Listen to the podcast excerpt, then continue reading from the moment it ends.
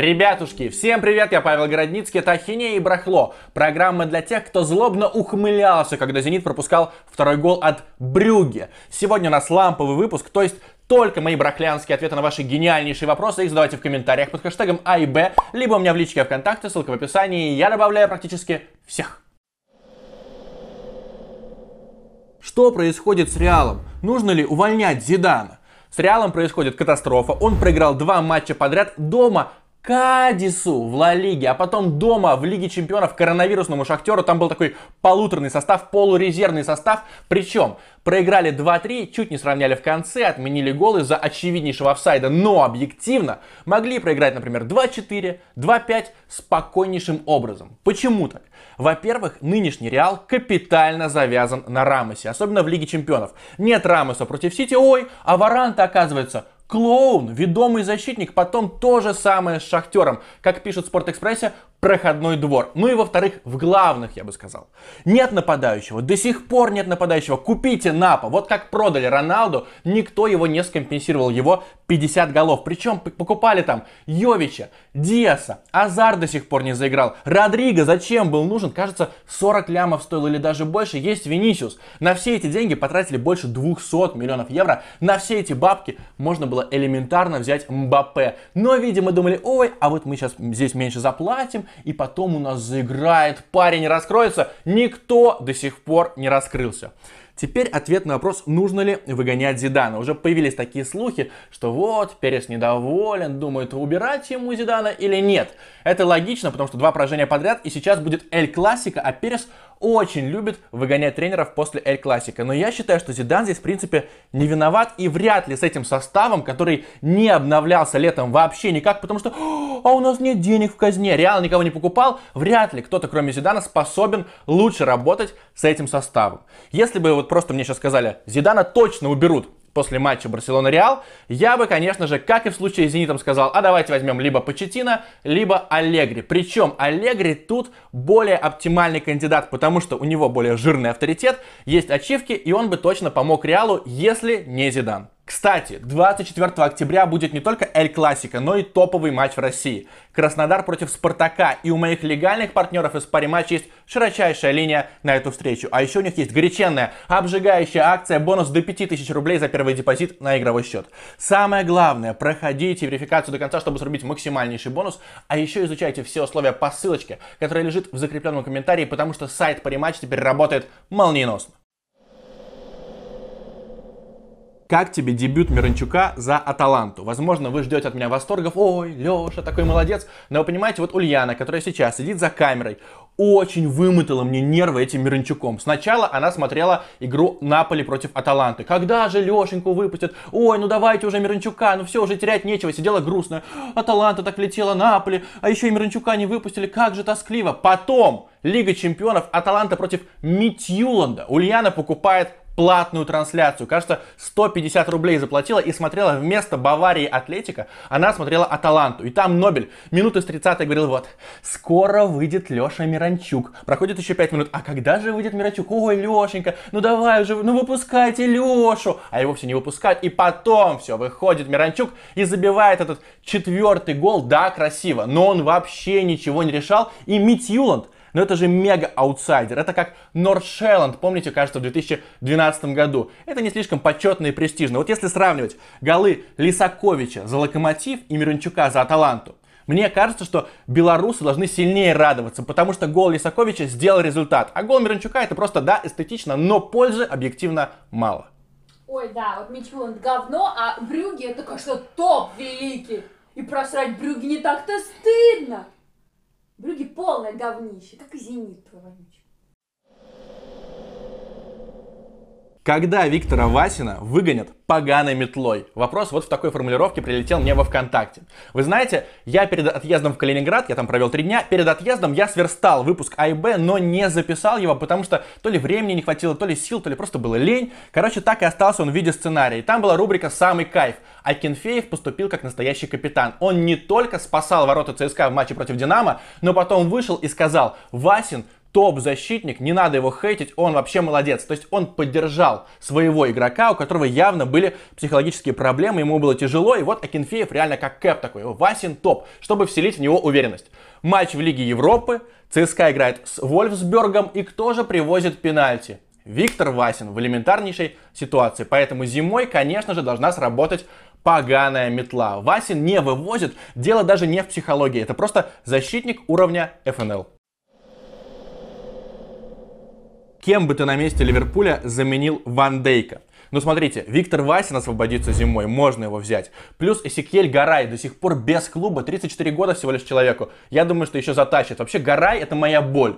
Потому что праймовый Гарай был готов играть в европейском топ-клубе, а уехал в какую-то Валенсию. Непонятно ради чего. Просто задолбал его питерский холд. Он подумал, блин, лучше в Испании за кого угодно, чем за Зенит.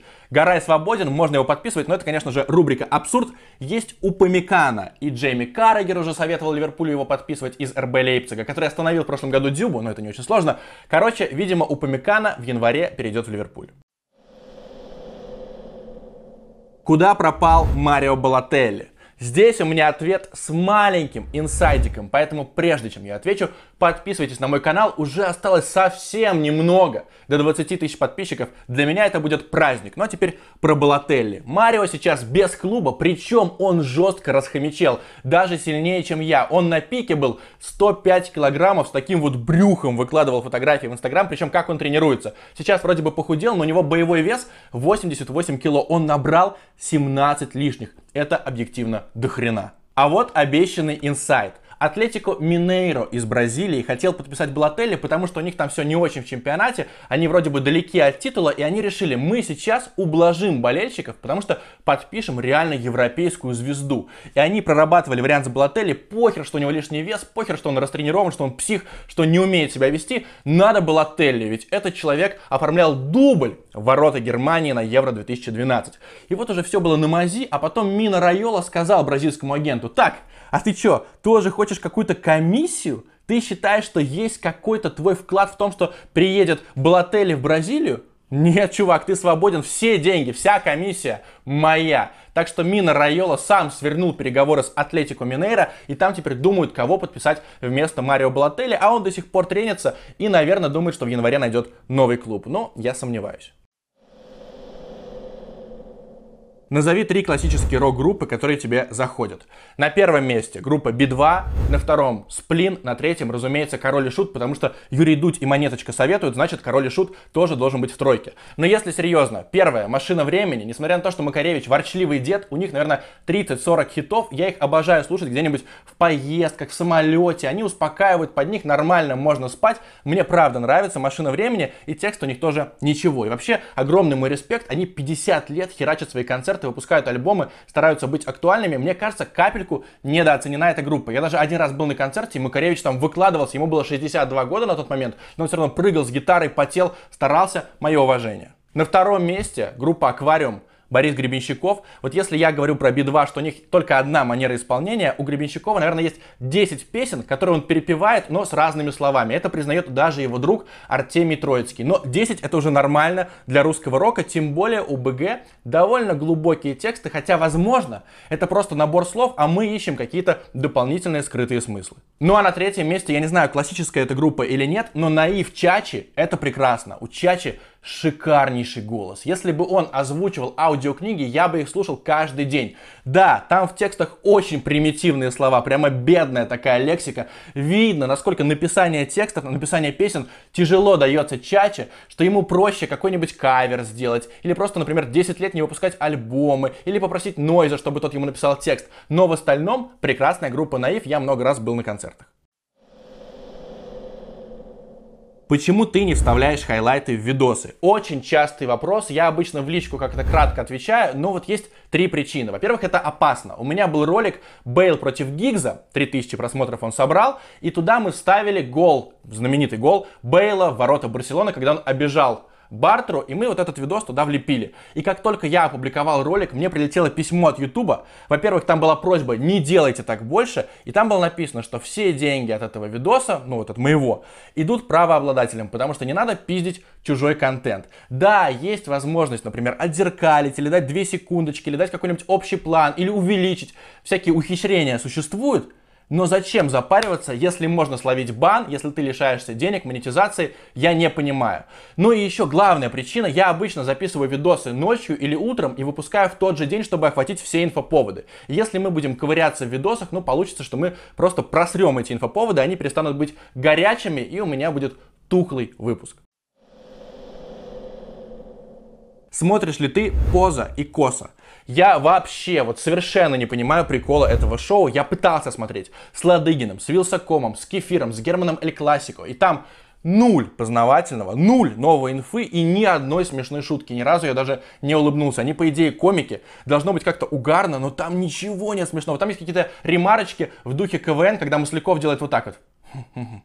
Вот максимум, что выжимает из себя шоу поза и коса. Объясните мне феномен, потому что я не знаю, откуда там просмотры, лайки, комментарии одобрительные. Возможно, просто люди не видели предыдущее интервью того же Вилсакома или Германа, но вопросы повторяются. Для меня это, в общем, загадка и феномен Ютуба.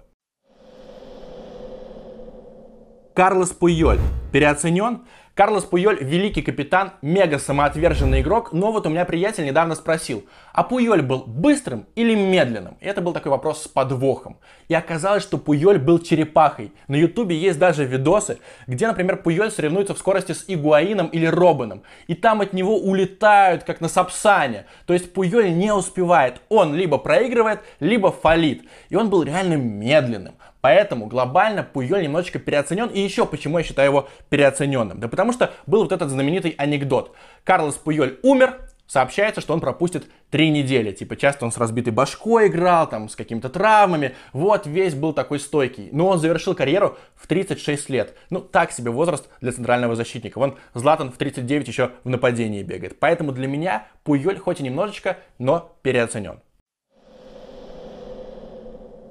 Смотрел ли ты сериал «Территория»? Для тех, кто не в курсе, «Территория» — это русский сериал, а я не пропускаю громкие премьеры, поэтому да, я включил «Территорию», но меня хватило на половину серии. Там все очень медленно, никакой динамики нет абсолютно. Главный герой ходит с унылыми вещами, давайте искать маму и папу. Просто по сценарию там потерялись родители у него, и он приехал куда-то там в Сибирь или в тайгу, я даже не знаю, и говорил, давайте их скорее искать, и все на этом завязано, но там еще есть какой-то фольклор, мистика. Я сразу это понял и решил, нет, это сериал не для меня но все вокруг хвалят, поэтому, возможно, я дам ему второй шанс. Но, что меня поразило больше всего? Дело в том, что у нас на Палаче иногда выходят рецензии на российские сериалы, в том числе на сериалы от сервиса Премьер. И где-то два месяца назад или полтора месяца назад на меня вышла пиарщица Премьера и сказала, у нас выходит сериал «Территория», и мы готовы вам прислать любые материалы по этому сериалу и готовы дать любого актера для интервью, потому что нам нужно продвигать наш контент. Пожалуйста, делайте интервью. Потом, за неделю до премьеры мне прислали прислали первые две серии, вот, пожалуйста, посмотрите, может быть, тоже напишите рецензию. То есть я увидел, что люди сделали сериал, и они действительно хотят его раскручивать через современные медиа. О чем это говорит? О том, что они адекватны. А кто неадекватен? Неадекватны пресс-атташе российских футбольных клубов. Вот, казалось бы, та же ситуация. Вы тоже делаете контент для людей, да, пусть спортивный, но неважно какой. Но пресс-атташе запрещают своим футболистам ходить на какие-то шоу, давать интервью. Если бы журналисты и спортивные медиа в России исчезли вот просто в один момент, пресс-атташе и клубы наши футбольные были бы только счастливы. Они бы, ой, как хорошо, не надо больше связываться с этими мыромоями вонючими, которые постоянно хотят свои диктофончики включить и у наших футболистов что-то спросить. То есть два разных подхода подхода. Русские сериалы хотят продвигаться, а русские футбольные клубы это вещь в себе. Последний пример. Вот есть шоу «Фух». И они теперь приглашают гостей. И каждый раз гигантская проблема кого-то найти. Потому что даже Химки не отпускают своих футболистов. Они не понимают, что это популяризация. Что когда какие-то игроки сверкают в медиа, дают цитаты, это круто. Нет, все наоборот. У нас все закрыто. И причем дело даже не в карантине, не в самоизоляции, не в коронавирусе. Всегда так было. Русские футбольные клубы всегда были закрытыми. Так делать не надо. Сегодняшний привет летит в Калининград. Только-только оттуда вернулся. Очень приятные люди, шикарная архитектура, еда тоже божественная. Еще обязательно приеду. Подписывайтесь на канал, ставьте лайки, дизлайки, пишите комменты. Чао!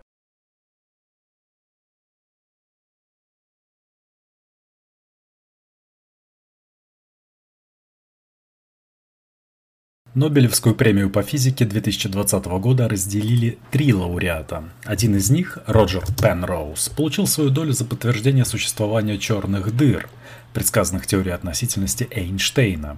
Он опубликовал работу «Гравитационный коллапс и сингулярность пространства-времени» еще в 1965 году, и она заметно повлияла на сферу изучения черных дыр, но отмечена была только сейчас – его коллеги, также ставшие лауреатами, Райнхард Генцель и Андреа Гесс, представили доказательства существования в центре Млечного Пути сверхмассивной черной дыры.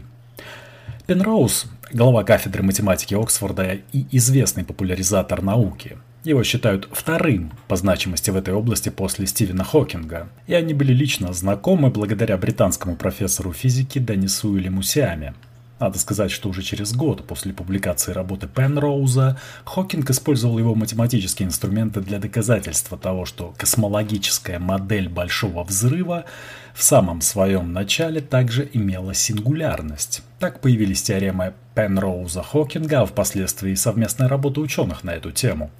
Впрочем, в отличие от Хокинга, который предпочитал замкнутую Вселенную – Пенроуз предпочитает Вселенную открытую, так как с геометрической точки зрения он считает ее более интересной. Пенроуз увлекался геометрией, как и его родители, а в частности топологией, областью геометрии, которая описывает свойства геометрических объектов и изучает феномен непрерывности. Именно она привела его к доказательству существования черных дыр. Неочевидные черные дыры – Пенроуз обратился к проблеме коллапсаров или застывших звезд, как их называли в середине 20 века, когда дебаты об их реальности были особенно напряженными. До его фундаментальной работы 1965 года теоретические модели описывали возможность образования таких сверхмассивных объектов но их часто отвергали как идеализированные ситуации с идеальной симметрией, которые вряд ли могли бы возникнуть в реальном мире. Прорыв Пенроуза заключался в использовании новых подходов и принципов, заимствованных из топологии. Он стремился показать, что сингулярность, состояние бесконечной плотности и давления будет возникать независимо от симметрии, если существует достаточно материи, собранной воедино. Я думал о геометрии того, что происходит внутри того, что мы сейчас называем черными дырами. Как ведут себя световые лучи, что они делают, когда начинают фокусироваться, можно ли остановить их фокусировку и тому подобное, объясняет он. Пенроуз использовал идею, которую позже назовет замкнутой поверхностью или плененной поверхностью, trapped surface. Это состояние, когда коллапс достиг, грубо говоря, точки невозврата. Как только в определенной области четырехмерного коллапсирующего объекта формируется такая поверхность, не выпускающая наружу свет, рождение сингулярности внутри этой поверхности делается математически неизбежным, согласно законам природы, описанным в уравнениях общей теории относительности. В то время как общая теория относительности Эйнштейна предсказывает существование черных дыр, сам физик не верил в их реальное существование, рассказал профессор Джим Аль-Халили, который взял интервью у Пенроуза для программы BBC The Life Scientific в 2016 году. Пенроуз был первым, кто математически доказал в 65-м, что они являются естественным следствием теории относительности, а не только научной фантастики. За кулисами теории Большого Взрыва. Альберт Эйнштейн первым понял, что чем быстрее мы движемся, тем медленнее идет для нас время. Если бы мы могли двигаться со скоростью света, время бы для нас остановилось. Оно перестало бы течь. Но поскольку свет продолжает двигаться со свойственной ему скоростью, то для него время также не движется, то есть не существует. Во Вселенной, где никто и ничто не воспринимает ход времени, не существует ничего кроме света. Вселенная в нашем самом отдаленном будущем, полагает Пенроуз, будет безмерно большой и безмерно долговременной. Но в реальности она будет лишена продолжительности и любых измерений.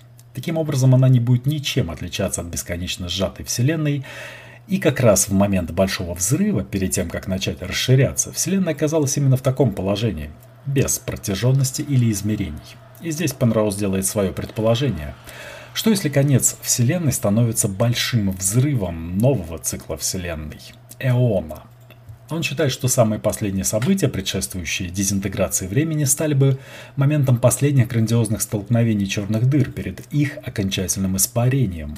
Возможно ли, что такие столкновения оставляют следы? Эти следы могли бы содержаться в неких кругах, расходящихся по космосу, как по морю затухающего света. Эти круги, по предположению Пенроуза, могли пережить фазу перерождения Вселенной, когда масштаб расстояния исчезает и перераспределяется. Если наша Вселенная была продуктом подобной эволюции, мы бы могли сегодня наблюдать эти круги, это и есть оригинальная гипотеза Пенроуза. Безусловно, она кажется спекулятивной и авантюрной, но вот уже 10 лет Пенроуз и его соавтор, модели конформной циклической космологии, астрофизик из Армении Вахе Гурзадьян, утверждают, что они наблюдали подобные круги, зоны повышенной температуры в реликтовом микроволновом излучении. Заявления основаны на данных спутника WMAP и проекта «Бумеранг», который более 7 лет анализировал Гурзадьян. Однако независимые группы ученых не смогли повторить их анализ на стандартных моделях Lambda CDM, поэтому интерпретация данных Пенроузом считается противоречивой. Неподтвержденная цикличность Вселенной Пенроуза мало смущает. В 2018 году он публикует в соавторстве с коллегами из США и Польши работу, пытающийся подтвердить теорию конформной циклической космологии. В ней он утверждает, что аномальные области электромагнитного излучения, наблюдаемые в космосе, являются точками Хокинга, как он их называет, остаточными сигналами излучения Хокинга. То есть радиация, которую излучает по теории Хокинга черная дыра, есть след предшествующей Вселенной, по теории Пенроуза. Мы постоянно наблюдаем их, эти точки, слегка нагретые регионы космоса примерно в 8 раз больше диаметра Луны. Есть довольно весомые доказательства существования по крайней мере шести таких точек, приводят его слова издания Independent.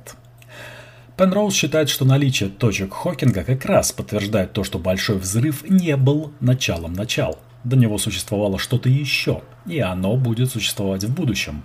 У нас есть Вселенная, которая все расширяется и расширяется, и вся масса исчезает. И моя сумасшедшая теория утверждает, что наше отдаленное будущее станет большим взрывом другого вечности, другого эона, рассказал Пенроуз изданию «Телеграф».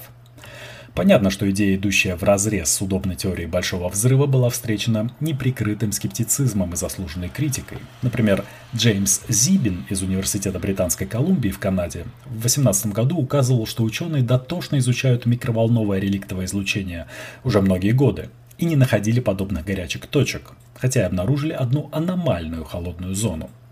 Кроме того, если бесконечно большая Вселенная в одном существовании должна превратиться в бесконечно маленькую Вселенную, черную дыру в следующем, тогда все частицы теряли бы свою массу по мере старения этой Вселенной. Эта мысль также неприемлема для современных ученых. Согласно стандартной космологии, после Большого Взрыва Вселенная подверглась кратковременному расширению или инфляции, что помогло устранить несоответствие нарушения в структуре Вселенной. Космологическая же модель Пенроуза меняет инфляцию на экспонентное расширение эпохи, предшествовавшей Большому Взрыву.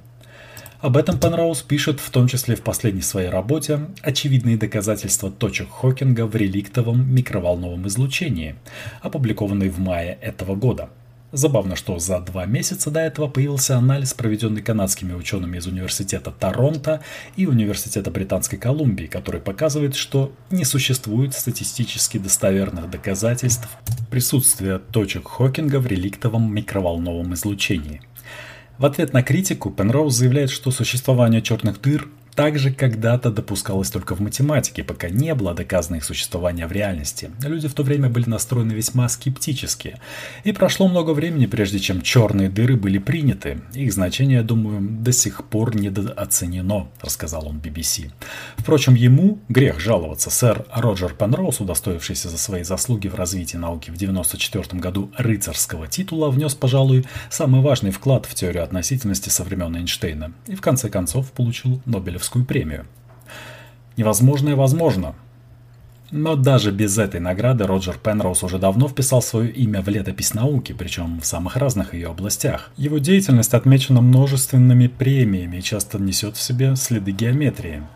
Он стал автором, например, теории твистеров, исключительно математических понятий, не имеющих физической формы, парадокса Андромеды, мозаики Пенроуза, которая позволяет при наличии всего лишь двух плиток простой формы замостить бесконечную плоскость неповторяющимся узором, а также идеи квантового объяснения человеческого сознания, изложенной в книге «Новый ум короля».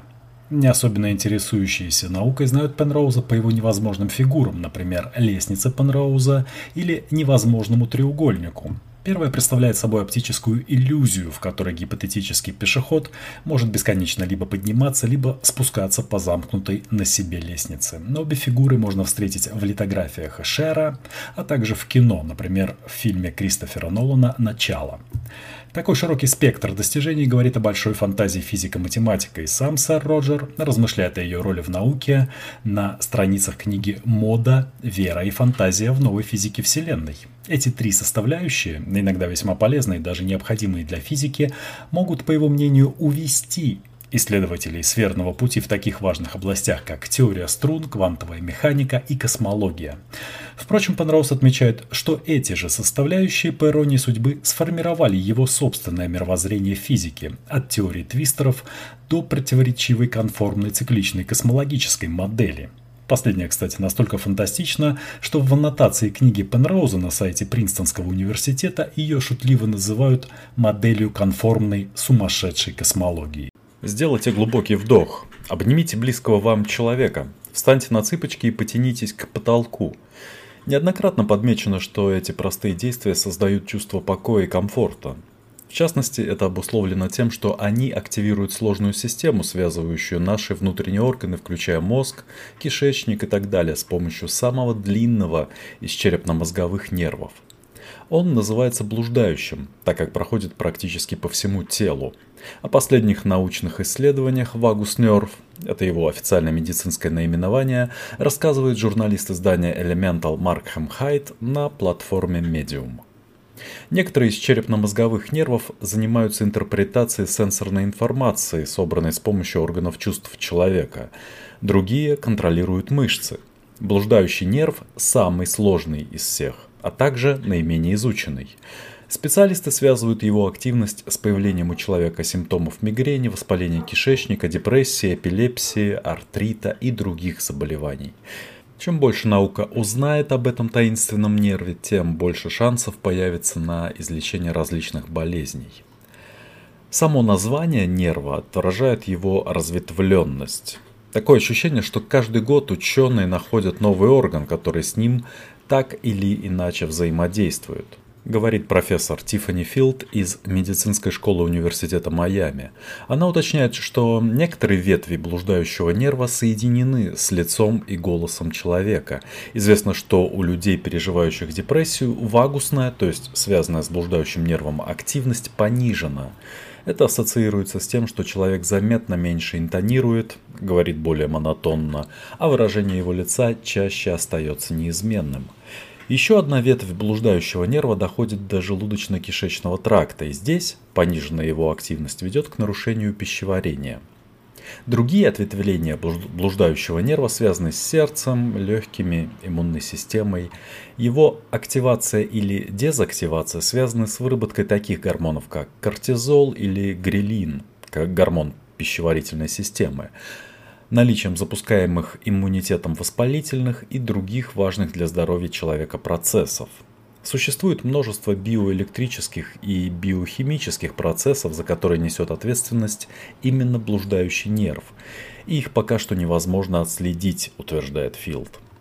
Как один нерв, пусть и самый крупный, может контролировать так много – Некоторые аспекты его работы пока что не изучены, но уже ясно, что он стоит во главе парасимпатической нервной системы, которая отвечает за торможение и расслабление организма.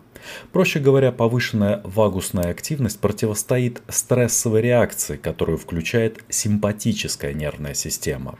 По словам профессора неврологии Стивена Силберштейна из больницы при университете имени Томаса Джефферсона в Филадельфии, симпатическая нервная система связана с реакцией типа «бей или беги», в то время как парасимпатическая с релаксацией.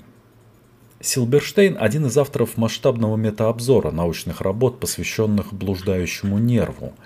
По его словам, повышенная активность нерва замедляет пульс и тормозит воспалительные процессы, вызывая выброс иммунной системой успокаивающих веществ. Есть также доказательства того, что электростимуляция блуждающего нерва положительно влияет на здоровье. В зависимости от частоты стимуляции можно нивелировать приступ астмы и даже эпилептический припадок, облегчить кластерную головную боль и мигрень, справиться с кислотной отрыжкой. То есть, если взять любое распространенное заболевание, усугубляемое стрессом или воспалением, выяснится, что стимуляция блуждающего нерва помогает в его лечении – в прошлом для проведения подобной стимуляции требовалось с помощью хирурга вживлять в грудную клетку имплант, который бы передавал электрический импульс напрямую в блуждающий нерв. Однако сейчас разработаны устройства, и одно из них недавно было одобрено FDA, Управлением по контролю за продуктами и лекарствами США, для лечения мигрени кластерной боли. Эти устройства способны стимулировать блуждающий нерв неинвазивно, их достаточно прижать к шее. Силберштейн уверяет, что врачи пытаются разработать варианты стимуляции этого нерва для лечения разнообразных болезней и расстройств, включая психические. Ученые в последнее время все больше узнают о важности активности блуждающего нерва для концентрации внимания и улучшения настроения, свидетельствует Филд. Есть научные доказательства того, что его стимуляция может положительно повлиять на кратковременную рабочую память или помочь людям с СДВГ, синдромом дефицита внимания и гиперактивности. Еще в начале 2000-х FDA одобрила стимуляцию блуждающего нерва для лечения некоторых форм депрессии. Электростимуляция блуждающего нерва – многообещающая технология, однако Филд говорит, что этот нерв можно стимулировать и без специального устройства. Нам всем известно, что на активность парасимпатической нервной системы влияют, например, массаж и йога. Исследования Филд показывают, что вагусную активность можно стимулировать и другими вариантами упражнений, а также с помощью нажатий на определенные рецепторы, расположенные под нашей кожей. На эти рецепторы, утверждает она, можно повлиять и посредством растяжки. Прикосновение лишь слегка возбуждает парасимпатическую систему, по-настоящему ее активность запускает крепкое рукопожатие и тем более объятия. Силберштейн уверяет, что почти все, что люди считают пригодным для релаксации, медитация, техники глубокого дыхания, также ассоциируются и с повышенной активностью блуждающего нерва и активностью парасимпатической нервной системы. В прошлом мы провели несколько исследований и выяснили, что у людей с мигренью наблюдалась пониженная вагусная активность. Мы попытались справиться с этой проблемой с помощью йоги и медитации и пришли к выводу, что все это активирует блуждающий нерв, говорит профессор. Стресс и тревожность, в свою очередь, ассоциируются с пониженной вагусной активностью. Это может объяснить, почему эти состояния связаны с повышенным риском других заболеваний. Наука пока что не до конца разобралась с блуждающим нервом. По мере того, как ученые и врачи раскрывают его секреты, нам становится известно все больше эффективных способов облегчения страданий, лечения воспалительных процессов и различных заболеваний.